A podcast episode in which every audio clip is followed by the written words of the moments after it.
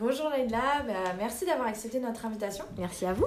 Donc aujourd'hui nous allons parler du rapport d'étonnement. Donc dans un premier temps, je vais vous laisser nous parler de son origine et de ce qu'il représente en quelques mots. Oui, bien sûr. Alors, euh, le rapport d'étonnement est apparu depuis euh, quelques années euh, au Japon. Donc, on sait que le Japon, c'est un, un, pays qui est très procédurier. ils attendent beaucoup de documents papier. Et en fait, c'est apparu, c'était demandé aux salariés quand ils revenaient de, mission ou alors de visite d'entreprise, on leur demandait de faire ce rapport justement pour qu'on puisse avoir un état, un état d'œil, en fait, un état d'esprit sur ce qu'ils avaient pu faire et ce qui s'était passé dans l'entreprise. Euh, sachant plus que c'était pour eux une source de promotion, non seulement dans leur entreprise, mais aussi dans la société en général. Et c'est apparu en France par la suite, car euh, les industriels français ont remarqué que c'était une source de compétitivité, que ça leur permettait en fait d'avoir un, nouvel, euh, un nouveau point de vue sur leur, leur, productivité, sur leur entreprise. Et donc, ils ont mis ça en place dans le cadre d'une démarche d'amélioration.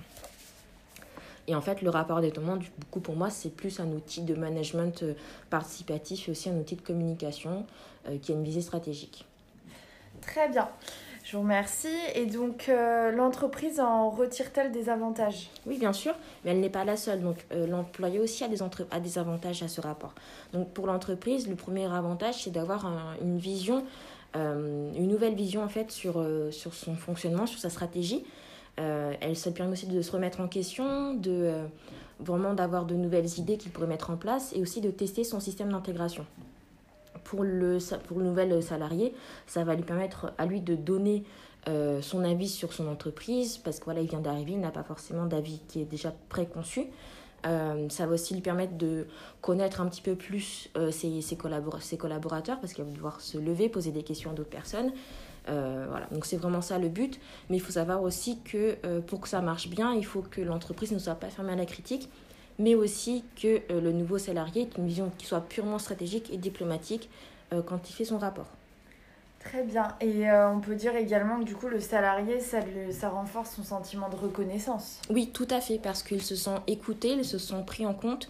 Euh, voilà, quand on vient d'arriver, souvent, on a peur de se, d'aller vers les autres. Et ce rapport, justement, va lui permettre de euh, donner son avis, de, d'être pris en compte et d'être écouté concrètement dans, dans les premiers jours et les premières semaines de son arrivée. Ok, et est-ce que vous pouvez nous dire par qui ce rapport d'étonnement est-il demandé aux salariés?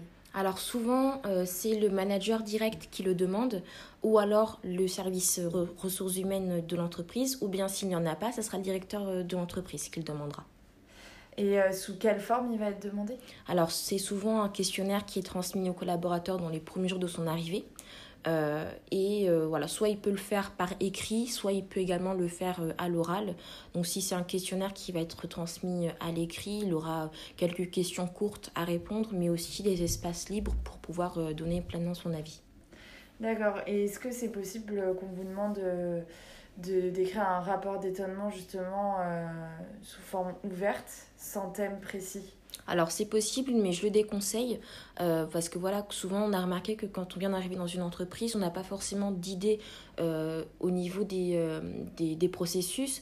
On ne sait pas forcément qui fait quoi dans l'entreprise. Donc vraiment, je déconseille de faire un rapport libre et ouvert parce que ça ne va pas permettre aux salariés de s'exprimer pleinement. Il y aura des choses auxquelles il n'aura pas forcément pensé. Et au contraire, si c'est le service RH ou la direction qui rédige ce rapport d'étonnement, voilà, qui fait la trame, ça va permettre aux salariés d'avoir vraiment euh, un axe euh, qui va pouvoir suivre pour faire son rapport. Ok, et quand est-il le plus pertinent? Alors, il faut le donner dans la première semaine d'arrivée. Et voilà, on peut dire qu'on laisse euh, au nouveau salarié jusqu'à un mois pour le compléter. Et après ces un mois, il faudra faire un point avec lui. Très bien. Et à la suite euh, de ça, qu'est-ce qu'on peut euh, tirer de ce, de ce rapport? Alors, il est important euh, de prendre en compte les réponses du, du nouveau collaborateur, de ne pas mettre ce rapport dans un tiroir et de le faire juste pour le faire.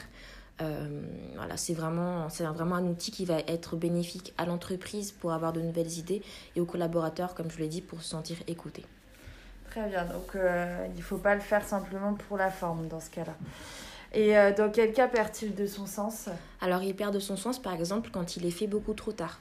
Euh, imaginons que vous arriviez en septembre 2019 dans une nouvelle entreprise. Je trouve ça un petit peu dommage et euh, inutile de faire un rapport d'étonnement au mois de janvier 2020. Voilà, vous aurez plus forcément la, la sensation d'étonnement qu'on attend de vous dans vos premiers mois d'arrivée. Vous connaîtrez déjà un peu la stratégie de l'entreprise, la vision de l'entreprise, donc il n'y aura plus forcément d'étonnement qui sera présent. Ouais, et puis on sera peut-être influencé du coup par notre Également. Tout à fait. Euh, selon vous, dernière question, est-ce que c'est assez pratiqué en entreprise? Alors c'est assez pratiqué, oui et non. Euh, souvent, donc dans mon cas par exemple, j'ai pu, j'ai pu avoir à faire des rapports d'étonnement euh, lorsque j'étais alternante. voilà, il était souvent demandé dans les premières semaines de mon arrivée. J'ai pu faire un point avec mon, avec mon tuteur pour justement parler de ce rapport. Mais je trouve que quand on est un nouveau salarié, on oublie souvent ce rapport et on se concentre plus sur euh, les entretiens de fin d'année ou les entretiens professionnels. Et je trouve que ce rapport est important euh, car il permet vraiment d'avoir une vision de la, de, du salarié, de savoir ce qu'il pense dans les premières semaines de son arrivée et aussi ça, lui, ça crée en fait euh, une justification d'échange autant pour lui que pour les collaborateurs avec qui il travaille et aussi pour sa direction. Ok, très bien. Bien, je vous remercie d'être venu et puis à très bientôt. Merci à vous, Laurine. Au revoir.